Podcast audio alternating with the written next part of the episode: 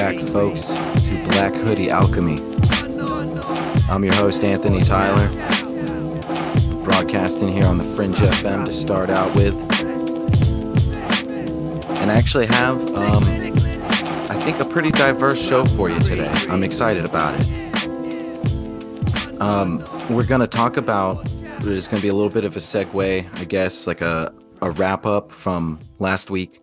Talk a little bit more about enlightenment and the dark side of enlightenment, and move that into a discussion of the Japanese death cult Aum Shinrikyo.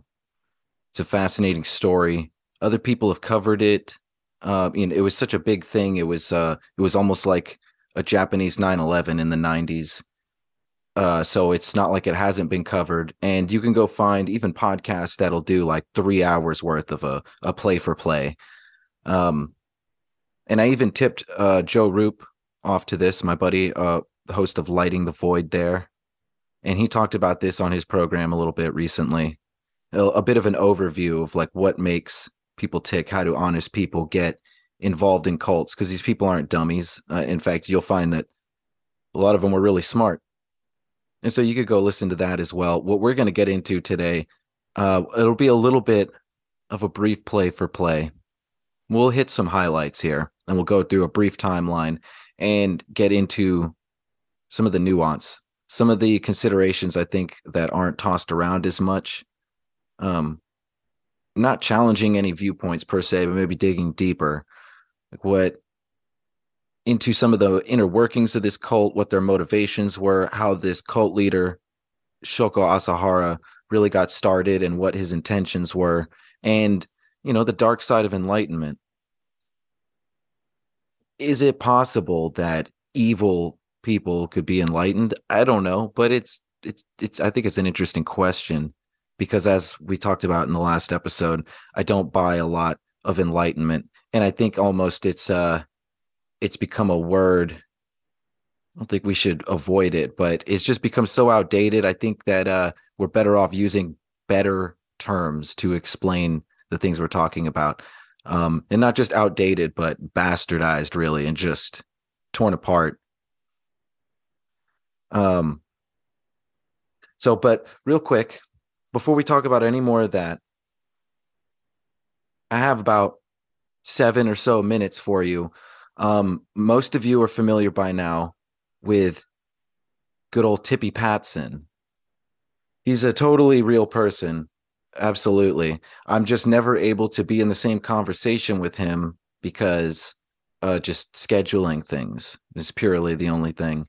Um, so maybe we'll be able to do that one day. Um, uh, but he's been, um, for those that don't know, he is a bit of a redneck mystic, you know, a real Florida man who uh, has gone through, uh, has who has gone to great lengths to um, try and explain how we can find American trucker culture throughout time and space, um, in a variety of different ways, none of which really hold up, but like it's a bit entertaining to listen to. And he seems like a nice guy. And he's also, you know, ever since coming on this show, he's attracted a handful of other people to the Everglades, where I forgot to mention they're also hunting gators because they're convinced that they are the shape-shifting Illuminati reptilians, and that this is where they go in their off time. And so some of these other people were trying to get on the show, um, and they've all got these stupid, weird code names. Um, and one of these guys, his name is Apex Monsoon. And from what I understand, he's a pirate of some kind.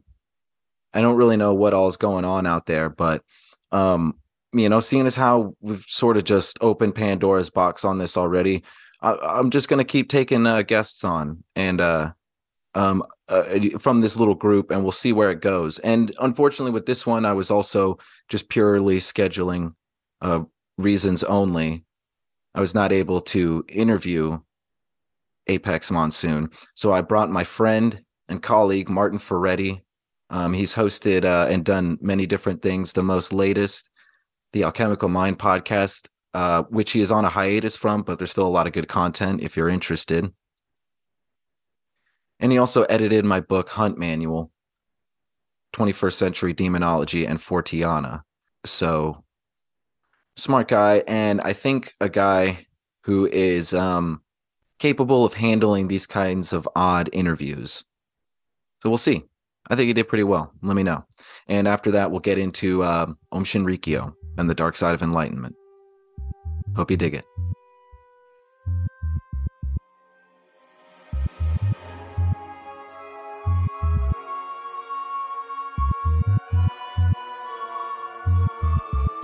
Get creative. It is. Cut like up like that. Cut like up like that. Cut like up like that. All right. Welcome to Black Hoodie Alchemy. On this episode is Apex Monsoon, a uh, some kind of ghost pirate. I don't know. Tell, tell me a little bit about yourself, Apex.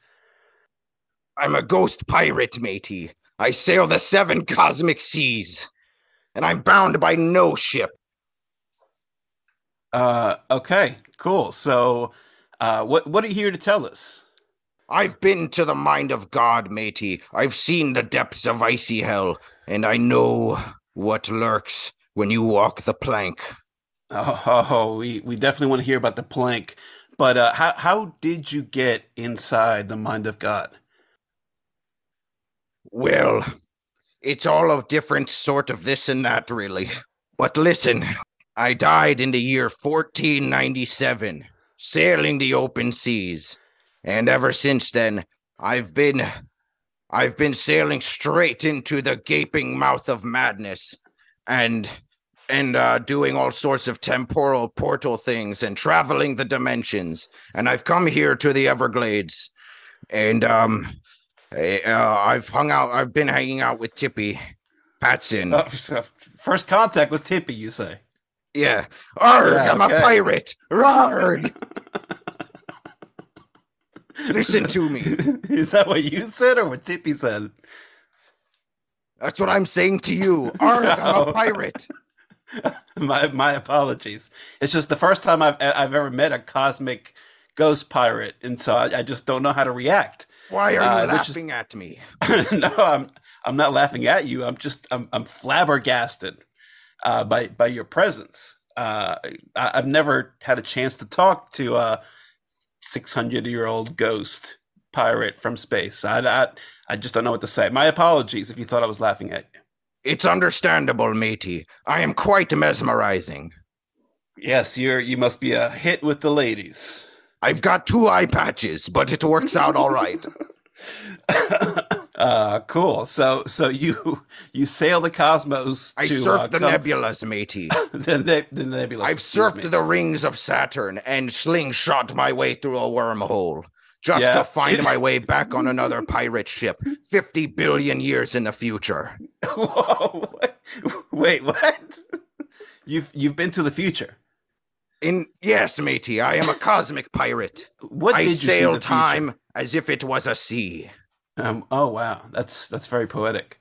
You should uh you should get a, a write a book of poems. Pirate poems. I used all my paper. I ate it. Okay, well, you know, you're a cos- cosmic ghost pirate. You can uh, you can write in whatever you want. I've been trying to write through these dolphins. I decided I might try to get in the minds of these dolphins with my cosmic pirate powers. Arg, arg.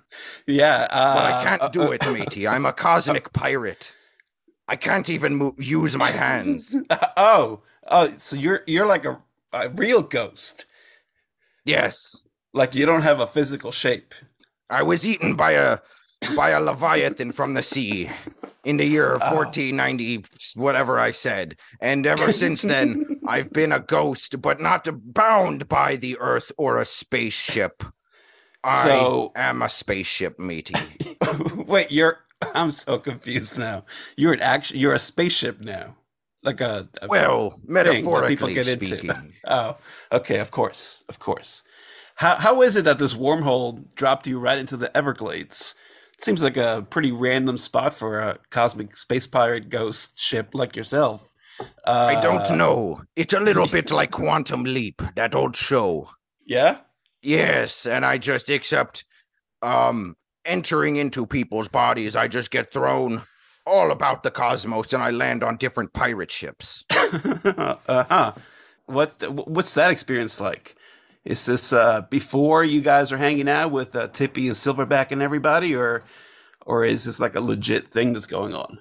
Well, you see, what they've done is they, when I was attracted to um, the signature, the spiritual signature of the the ship, and so uh-huh. I went through the wormhole. I did another quantum leap, Scott Bakula style, matey. But I'm a pirate. I'm not Scott Bakula. And when I found myself on the other side, I was uh-huh. in a little bottle, a pirate oh. ship bottle, yeah. inside the office of Tippy Patson. And I said, wait, what? Yes. I...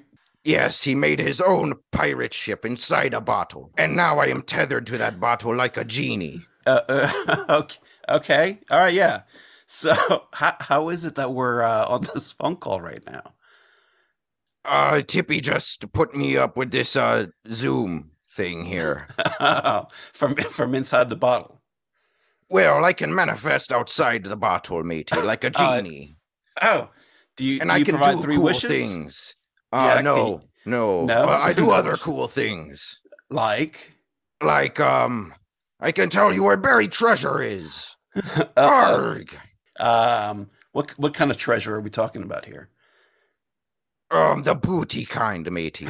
uh, okay, uh, I don't know if you okay. know, but most pirates on the open sea were very gay.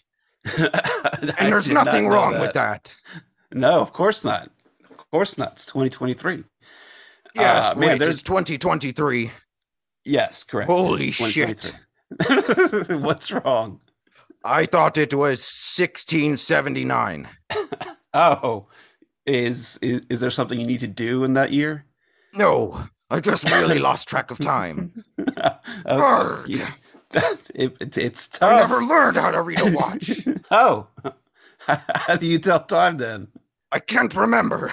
Listen, you sound ecstatic right now, like I've locked you into some sort of giggly trance.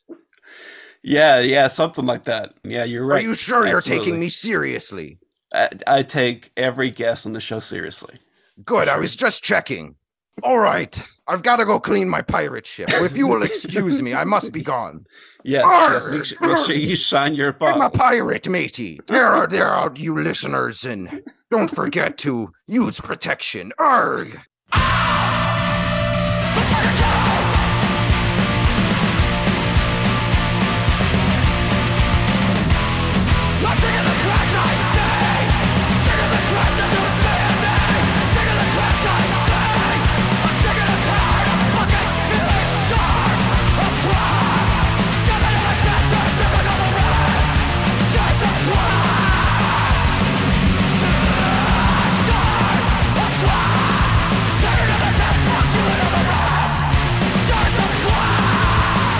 Wow. I'm not sure if that was a real ghost or just a man who has done way too many drugs, or I don't know, any variation of those possibilities. But an interesting conversation nonetheless. Apex Monsoon, everybody. He's a pirate, um, and he sails the seven cosmic seas. Anyway, we'll hear more from Tippy and his cohorts before too long, I'm sure. Thanks to Martin for helping me out with this interview. Couldn't have done it without him, and he did a great job. All right, moving on.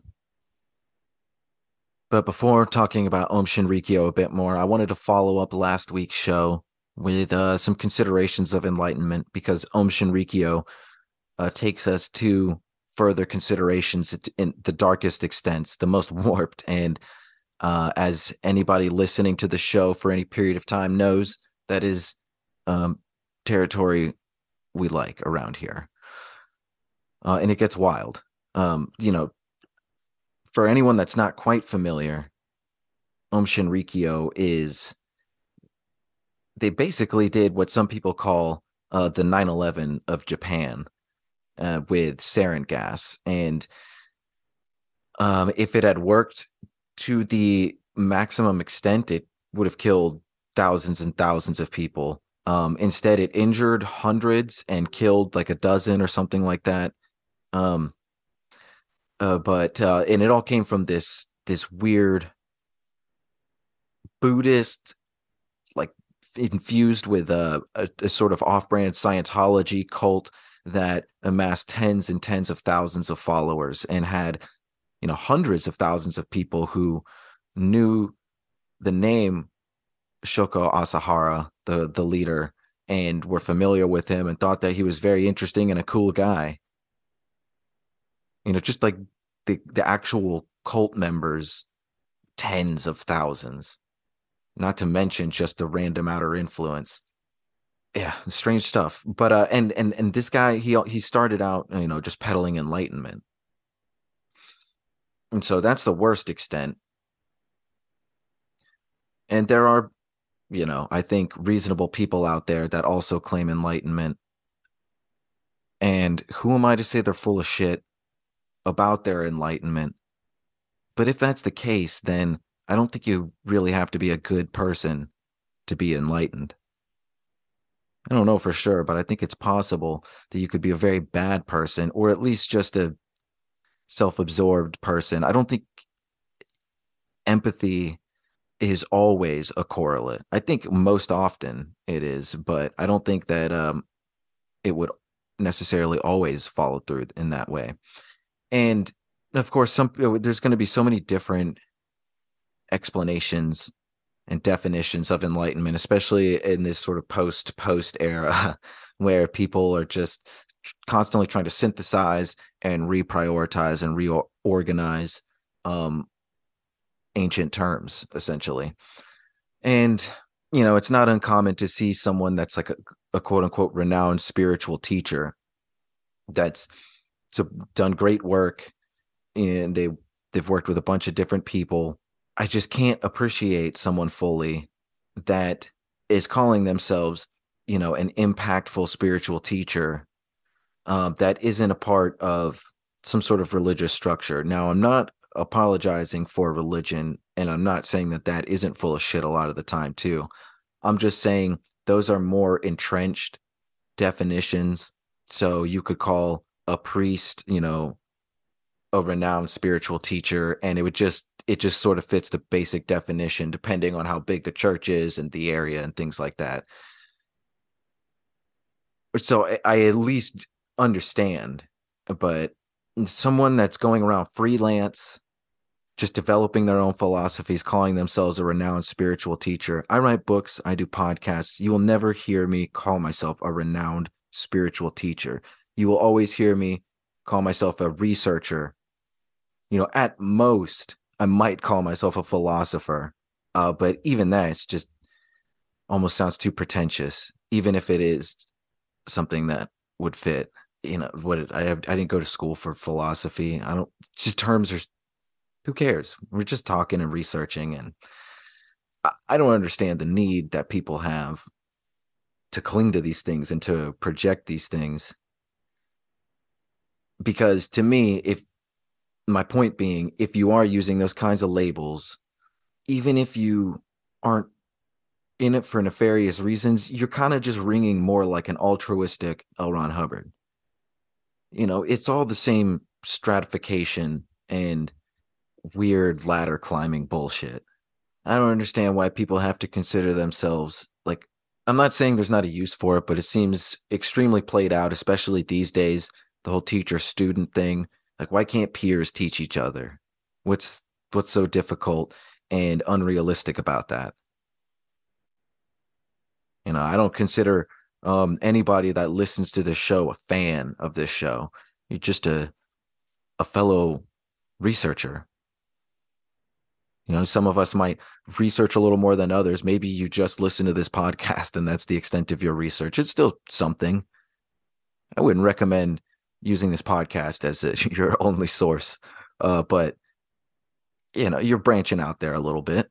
Um, I can't imagine anyone only listens to this podcast. Like, where did you come from? How did you come across this and nothing else? What's your story? Uh, but I think that uh, enlightenment, it's it, it, it's better to consider enlightening states. I think that there's a lot of people that reach glimpses of enlightenment. Um, they might even have facets of it in their lives. Maybe they are such an astounding painter that they seem to almost be enlightened as they paint. Maybe not any in any other facet of their life, but in that moment, in those moments, you know, so I think that there's relevance to that. Uh, but I think that the idea of achieving some sort of constant enlightenment is, I'm not going to say it's out of the question, because it's it, it it it seems like it has to be some sort of thing, but it's overblown, and it's something where you have to be very con- careful with the control methods. I trust someone that has retired to a monastery to meditate their entire lives more than I do someone that's posting about their steps to enlightenment on social media. Just makes a lot more sense to me. And then again, like if you didn't listen to the last episode, um, I'm not interested in enlightenment. What I'm interested in is therapy and catharsis. So uh, self-improvement overall. Enlightenment to me seems like this fashion model standard of beauty, but applied to spirituality, especially these days, since the terms have been around for so long. Um, someone claiming enlightenment falls in that woo category to me immediately, and then they have to prove themselves otherwise. And it's that same woo category of people claiming that um, they have a super special, an extra special connection with God, and they've been, they have some sort of extra special insight to extraterrestrial uh, goings on. You know, maybe they were our contactee, and they're, you know, through their automatic writing, they're giving us messages. Like all these things. Enlightenment seems that far-fetched to me, um, not because it's not possible. And in fact, enlightenment, just as a basic uh, neurological function, which um, you know, I'll get into a tiny bit before we move on to Aum Shinrikyo, but it it makes it it seems a lot more likely than those other two. But still, so overall, it seems like enlightenment, as I said before, is some sort of spiritual permanence. It's not special powers. Um, I don't even know if it's freedom from some sort of in- reincarnation cycle. Um, and I'm not convinced that it's entirely altruistic all the time. But it seems like it's an update of our neurological patterns and um, our capacity to update and work with uh, the worlds within us and around us. And I know it's reductionist, but we have to start with the bare bones of definitions and then work our way outward in order to make this, you know, bring the, pull this out of folklore and mythology. Okay. So uh, one thing that uh, Shoko Asahara, the founder and leader of the Aum Shinrikyo Japanese death cult, he was all about enlightenment. And he started, so this from an early age, I'm, we're just going to talk about this a little bit. There's a lot of details out there about this group because they were so devastating uh, to the Japanese culture. You know, these were people that before these attacks, Japan largely trusted. Um, and even the government, because they, because of their past, they were at this point in their history, you know, scared to step on toes when it came to religious freedom. Uh, they pretty much were waiting to see a red hand and a smoking gun, like all at once, before they could really even act on this on this whole Aum Shinrikyo thing. So it was a weird time in history, and this was just, you know, this is the eighties and nineties. So it wasn't that long ago. Um, but the most notable thing about um, when Shoko Asahara became his his uh, cult leader name, he was born Chizuo Matsumo, but we'll refer to him as Asahara. Uh, but he, when he was young, so he was partially blind. Like he was pretty blind, but he could still see blobs. He needed thick glasses. Um, and apparently his parents helped him get into a school for the blind at a young age, where he just, lots of records about it, learned to manipulate and abuse, you know, in like a bully way, um, like, you know, extorting them for money and candy and whatever else and favors. He just, he just tried to run the place because he was one of the only ones, if the not the only one, that could see anything. So he he started out having this weird insecurity and need to just lord over people, and he seemed to exercise that inclination at an early age. And as always with these kinds of people, you wonder how much they believed their own bullshit.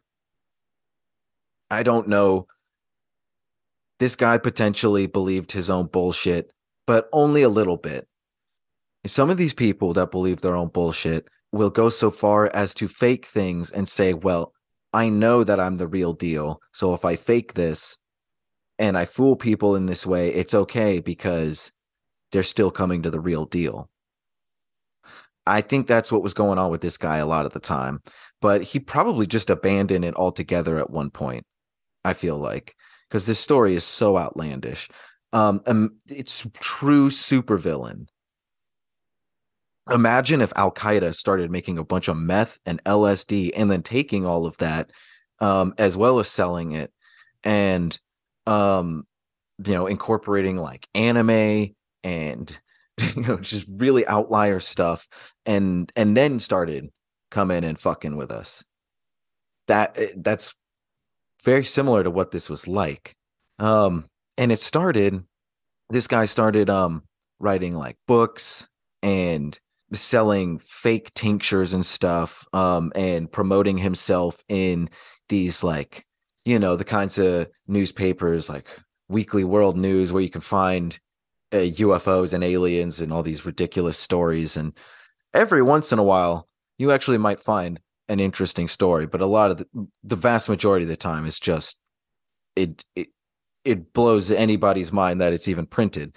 Um, so he puts himself in these kinds of magazines, and mind you, this is an important part in Japanese culture. Uh, the, the juncture they're at at this time is has left a vacuum in the parenting, uh, because especially specifically in the father archetype, you know, because he has been working in this Japanese industrial boom. After the events of World War Two, history shows that the Japanese went full bore into industry, you know, even more than they already had. And, you know, to, to produce the due fruits of their labor that we can see even to this day. But that said, there were people having to work these hours. And for an entire generation, more than one in this cluster, fathers were largely absent, you know, just making money and um doing, you know, the honorable thing, providing for their family, but also not being there, unfortunately, because, you know, it's all about a special brand of honor around there.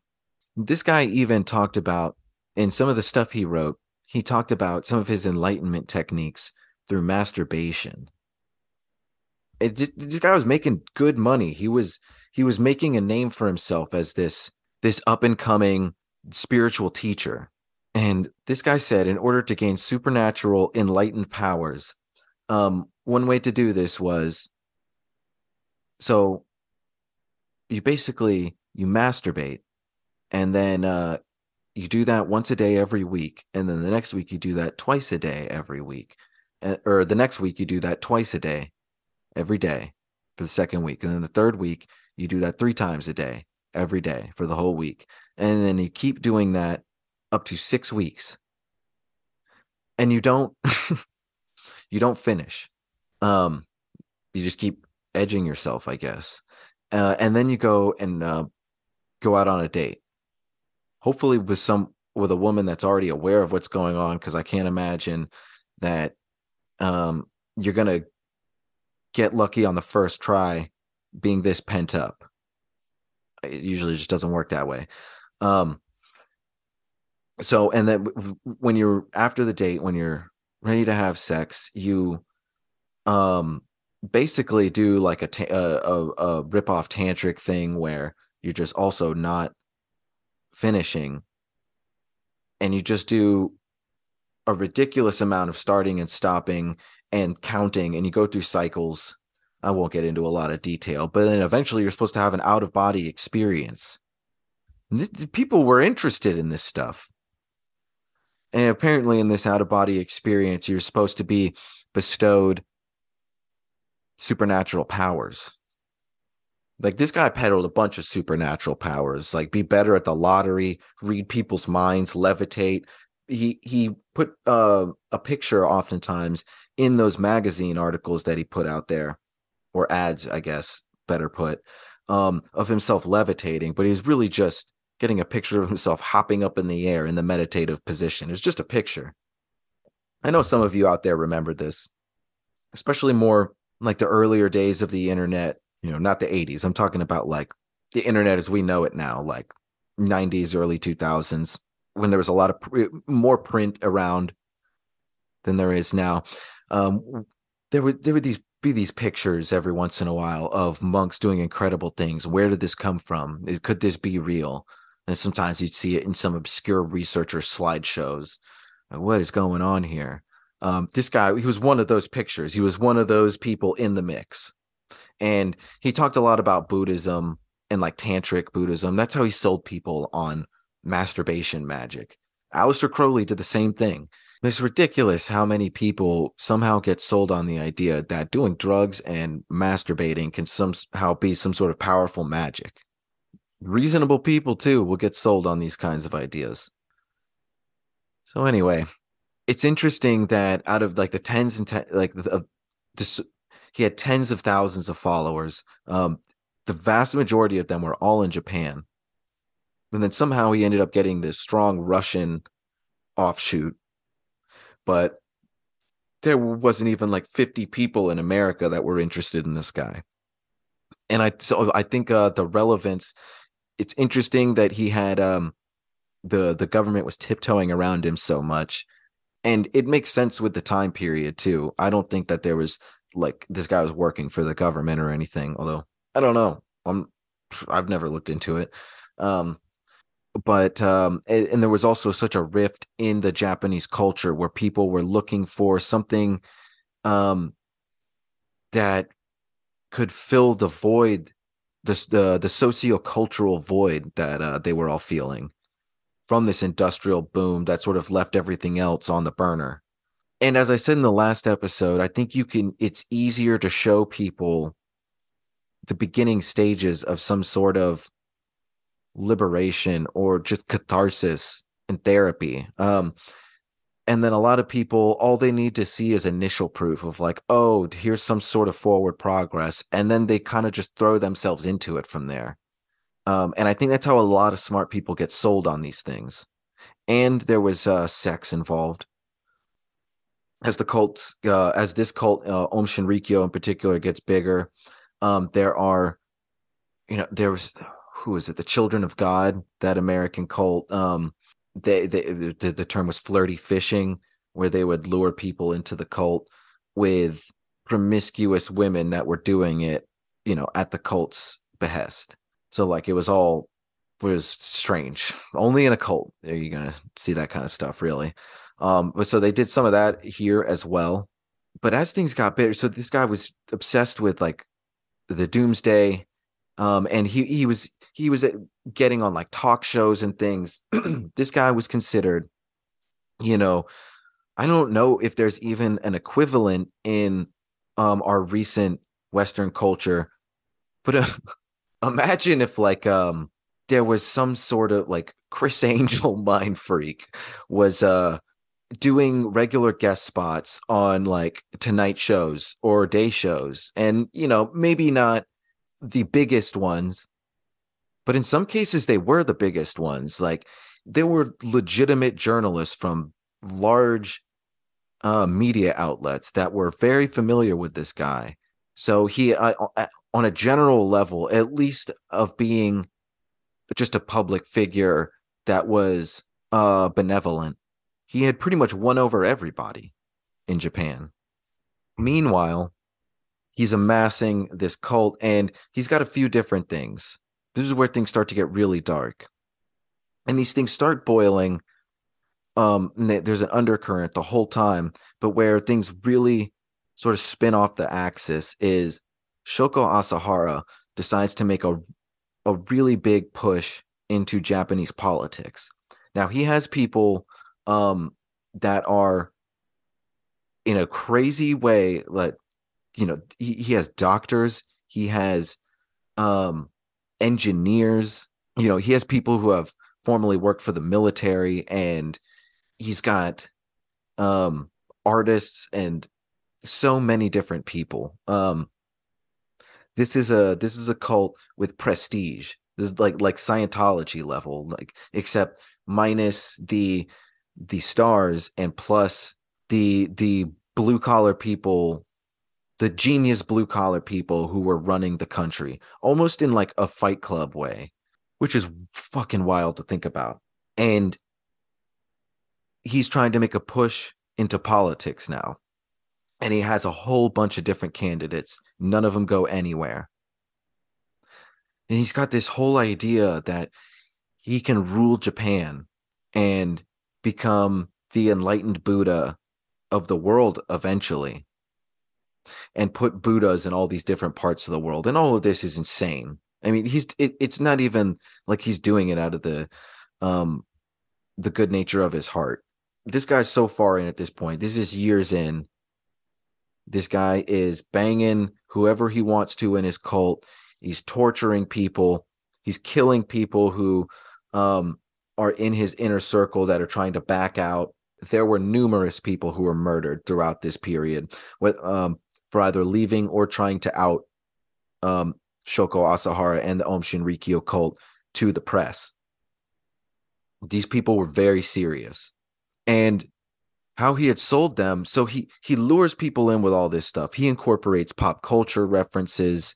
He, you know, Buddhism. He has a similar uh, structural system to like a Scientology thing. Um, he's pumping people full of drugs. He's getting his cult to make drugs so that they could sell them on the black market and make money. He's um, he's stashing like a militia's worth of weapons. This isn't just Waco, Texas. This guy is assembling a small army, and he's even trying to develop ways to make his own weapons. He's trying to make, and these compounds are huge. They're fucking huge. Look at pictures of them online. Um, this, these people were not fucking around. Um, they're trying to make, um, um, they're trying to have biochemical weapon laboratories. They do, in fact. They're not just trying, they successfully do. And not only do that, they have weapons manufacturing and um you know very hard drug manufacturing. And how he sells these people to start murdering and going deeper down the death cult rabbit hole is by convincing them that through torture, they will ascend and enlighten faster. In the same way that, you know, you hear about um, certain like sects of Catholic priests, especially back in the medieval times, just flogging themselves, you know, just ripping into their back. Shoko Asahara says, if you let me do all these kinds of things to you, you will become closer to Buddhahood. And um, yeah, talk about the dark side of enlightenment. But you know what? I'm going to jump into a little bit of a commercial break. We're at the half hour mark here on the Fringe F M.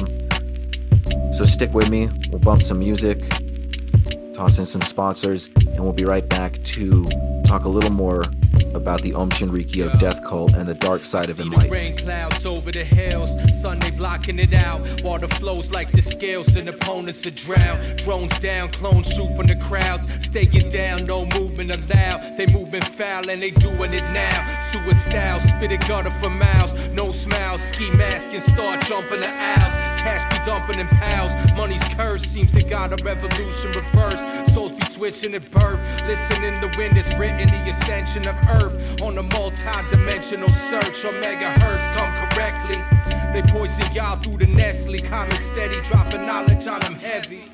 Times change, gotta adapt to be the fine prey. Mental labyrinth, running laps, trapped inside this mind game. I'm in touch with the ley lines, they cut from the same gold fabric, and we ain't sold from the same twine. When it's over, that's my break time. Soldier until then, I grow older, shoulder stronger as the weight climb.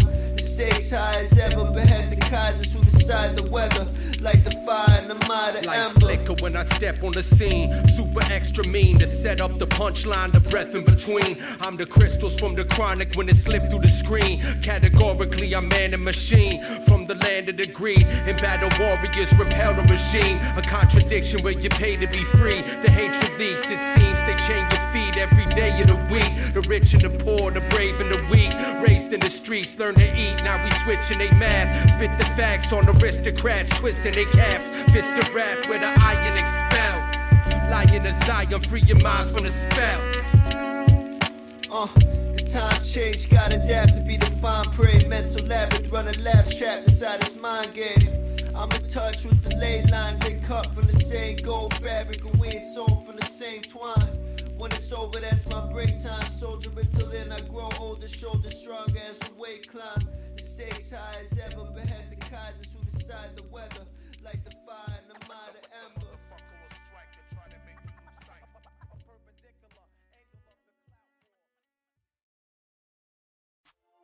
Thousands of people are having paranormal experiences with ghosts, demons, shadow people, dogmen, Bigfoot, and more. Their stories need to be told, and they are being told. Dark Waters, the renowned storyteller, invites you to join at i am dark waters dot com. For just a few dollars a month, you can listen to some of the most hair-raising and compelling stories on the planet. You'll have access to real-life stories told by Dark Waters, thousands of hours of content. Their encounters are being told, and told by the best, at i am dark waters dot com. Listen to stories like The Rabbit Man, The Dogman Encounter in Silas, Alabama, The Man with No Face, The Other Woman, A Day Ahead of the Devil, Dogman Murder in Hurricane Ida, even a story of someone trying to kill a dogman. Louisiana Water Demon Stories. Sign up today and become a member at i am dark waters dot com. That's i am dark waters dot com.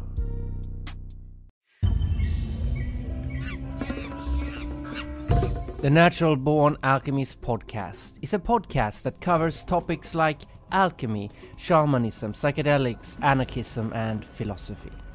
Join Alex, that's me, and a multitude of guests on a quest to discover the nature of reality, of spirit, and of consciousness. Each episode will also introduce you to new music that you might never have heard before. You can find the podcast on most platforms. Simply search for Natural Born Alchemist or go directly to natural born alchemist dot com. There you'll be able to find all the social media links as well. Freedom is in the mind. Musicians experience a lot of frustration with music marketing and promotion. They have no idea how to get their music heard, and they're spending hours sending emails, making phone calls, and hitting up their friends to promote them. With our industry-powered digital marketing platform, we can set up your media plan in minutes. Our team will automatically distribute your music across all the best channels, so you can focus on actually making the music. Submit your music today on our website at my music promoter dot com. That's my music promoter dot com. Listen, as we explore the mysteries of the universe, the unknown, high strangeness, consciousness, and our human potential. Lighting the Void is an eclectic program that strives to ignite the late night with stimulating conversations. Join us on the Fringe F M.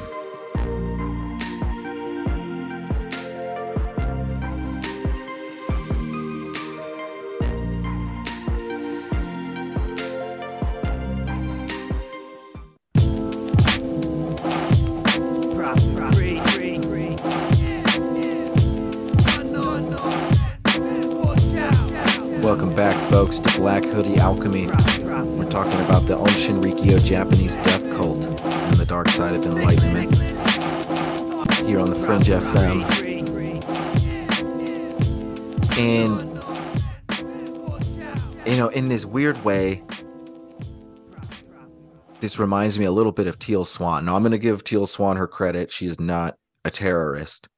I just, I think she's scary, and I don't think people should trust her. You know, go watch that Deep End documentary. It's creepy as fuck. But it's when you look into the inner circle, that's when things are especially weird with Teal Swan. And then in the outer circle, where she's giving lectures and sermons and doing tours to talk to people who've read her books, She might be giving dubious, even harmful advice. Uh, but those people, you know, they're not the ones who are going to be, once uh, once the noses hit the grindstone, they're not going to be the ones manufacturing uh, biochemical weapons and methamphetamine, you know, to sell to the Yakuza. Th- those are just people that are popping in on a lecture. And so there was a, a whole lot of people who were just popping in on Shoko Asahara, you know, culturally speaking. So th- there is the idea in Buddhism, and I'm sure you can find it in other places. I just mentioned that um, this sentiment is even found in, you know, certain, especially certain historical periods of uh, Catholicism with the flogging and whatnot. But the idea of the more pain you might endure and work through, the more of at least an opportunity you might have to work through more karmas and get closer to um, an enlightenment, if you will. Or at least a, a stage of enlightenment, pieces of enlightenment, or at the very least catharsis and therapy. And there's something to that. The, the whole rite of passage thing is so more often than not, what defines a rite of passage in a culture is putting, you know, a child that's about to become an adult through a contained trauma, something that is controlled. It's, it's, it's thought, uh, you know, it's, it's somewhat calculated. Um, and it might be perilous, especially like the further back you go, but usually more often than not, it's perilous in specific ways that are meant to catalyze something in you, not meant to actually potentially kill you, you know, not unless it's Sparta or an equivalent thereof. But what none of that means is that you should allow someone to just torture you. Uh, this guy would do it so that you can reach enlightenment faster. This guy would dunk people, you know, he would like water torture people. He would electrocute them. He would slice them up. He would do all sorts of things. And some people died because of the outright torture. And there seemed to be no particular fucking reason for him doing this uh, other than just wanting to. And there was a whole lot of L S D involved in this. Jim Jones loved amphetamines. He actually wore glasses because his eyes were constantly bloodshot from his amphetamine usage, sunglasses. Um, Shoko Asahara l- did that much L S D. He was just constantly a head full of acid, and there was also a lot of amphetamines going around. And yes, these guys actually did sell drugs en masse to the Yakuza. This shit is crazy.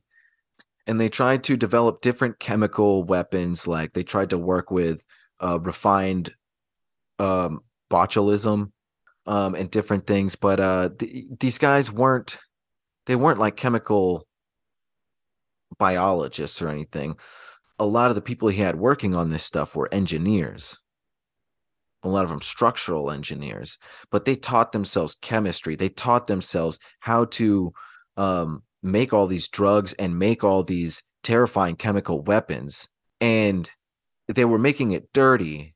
They, you know, they couldn't make it pure, but man, they were really doing it. And uh, I don't know how, it was very impressive. Um, but there was a lot of pressure put on them because once Shoko Asahara realized that he was not going to be able to take over the world like he thought, he realized he was going to have to ramp up the whole uh, death cult element. And he was going to have to not only be torturing the people in his inner circle, but he was going to have to continue, you know, he's going to have to up the amps and start really torturing everybody.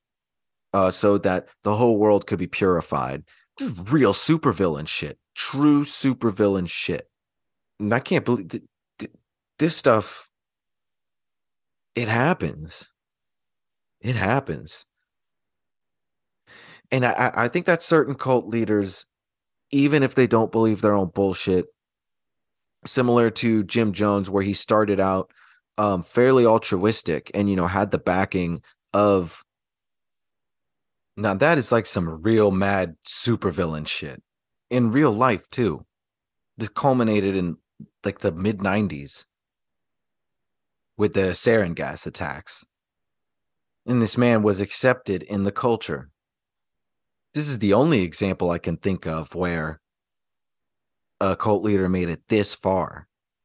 You know, I see shades of the whole Lori Vallow thing where she was doing her podcast and her, you know, secret boyfriend was this guy, Chad Daybell, who was, you know, leading Mormon lectures and do and had a bunch of books out. And he also had a weird like Scientological ranking system of people's souls and how spiritually enlightened they were, and ended up twisting it in the same way, just different terms, saying that in order to free these people from the demons, the demonic influence around them, we have to kill them and sacrifice them, essentially.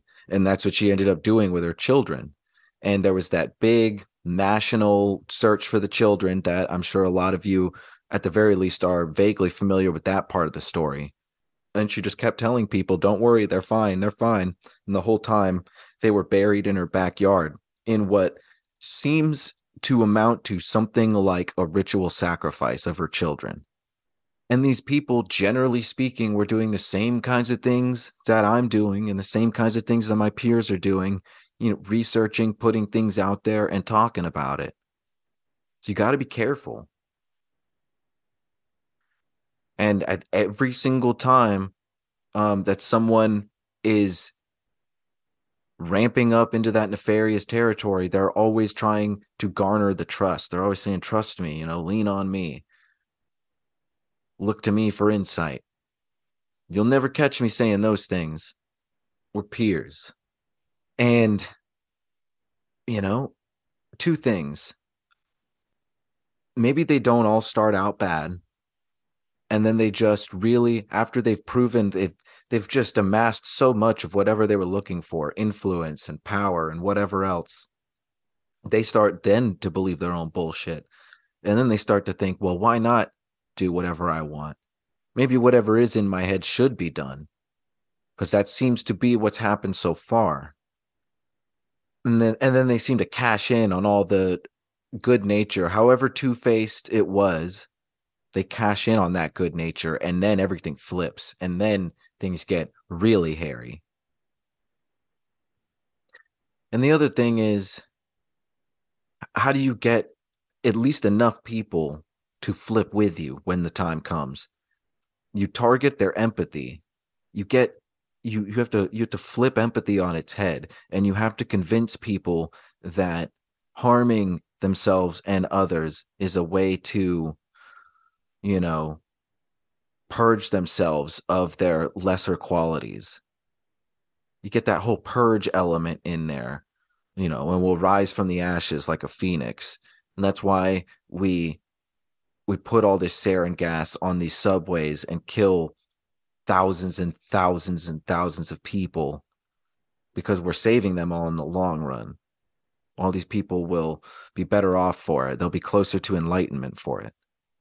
It's basically the same thing that the the English and, I don't know what you call them, proto-Americans, the the colonists. Um, it's the same concept. It's what they did to the natives. Like, oh, we're doing these people a favor by indoctrinating them. Really creepy. There's something to be said for the road to hell is paved with good intentions. It's genuinely really creepy. And so in the end, Shoko Asahara ramps it up to the sarin gas attacks. And what they do is they run drills on this, and they get this down to as much of a science as possible. And I think this was only like a third sarin. It was pretty dirty, uh, but it was still going to be enough of a concentration to kill thousands of people. Maybe not tens or hundreds, but it would kill thousands if enacted properly.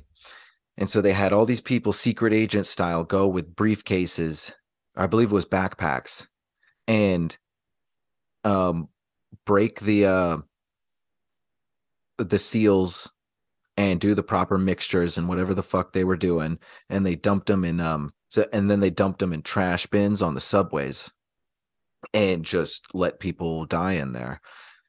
And thankfully, um, not only was it so polluted, the sarin, but there were some mishaps with the firing and whatnot.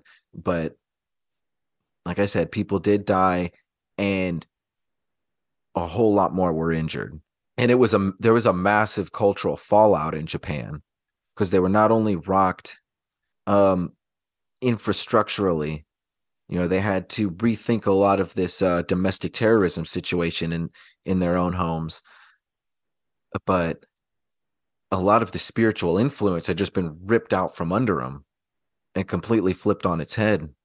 And so eventually, most eventually these people were caught, including Shoko Asahara, and he spent over ten years in a state in prison, um, a state of complete vegetation. He did not feed himself. He did not use the bathroom himself. He did nothing. So, and then they uh, they hanged him, as they do um, for death row in Japan, for most people, apparently. I don't know what that says about the guy, but it doesn't say anything good. He really just gave up for a long time. He was really committed. Maybe that's what we could say about the guy. He was really committed to whatever he was doing, whether it be picking on blind children or torturing wannabe Buddhists or becoming a vegetable man. I don't know. I think these are all worthy reasons to consider shying away from enlightenment. Who needs enlightenment? I think it's best to just consider enlightening aspects of your life and to just sort of look at a continuum of self-betterment and self-improvement. And then maybe one day you will be enlightened. You just won't really know it. And who cares? But I don't think there's one set way to do it. I think probably the most direct route is going to a monastery and meditating. But I'm also a bit of like a naturalist mystic as well. And I think that life can be enlightening. And I think that there can be different walks of life that can be enlightening. So who's to say, you know, in the long run, I will hang my hat on uh, Plato's old phrase that I like to reiterate. You know, those who are fit to rule or lead usually do not. And those that are unfit usually do. And there are exceptions to that rule. But um, I think enlightenment, I think the same can be said of enlightenment. But was Shoko Asahara enlightened? Could he be an evil man and be enlightened? Theoretically, I really don't actually think so in this case. He seemed like a real grade A douchebag with a lot of insecurities. But maybe theoretically, right? That's kind of... Isn't that sort of an archetype, like the mad evil scientist?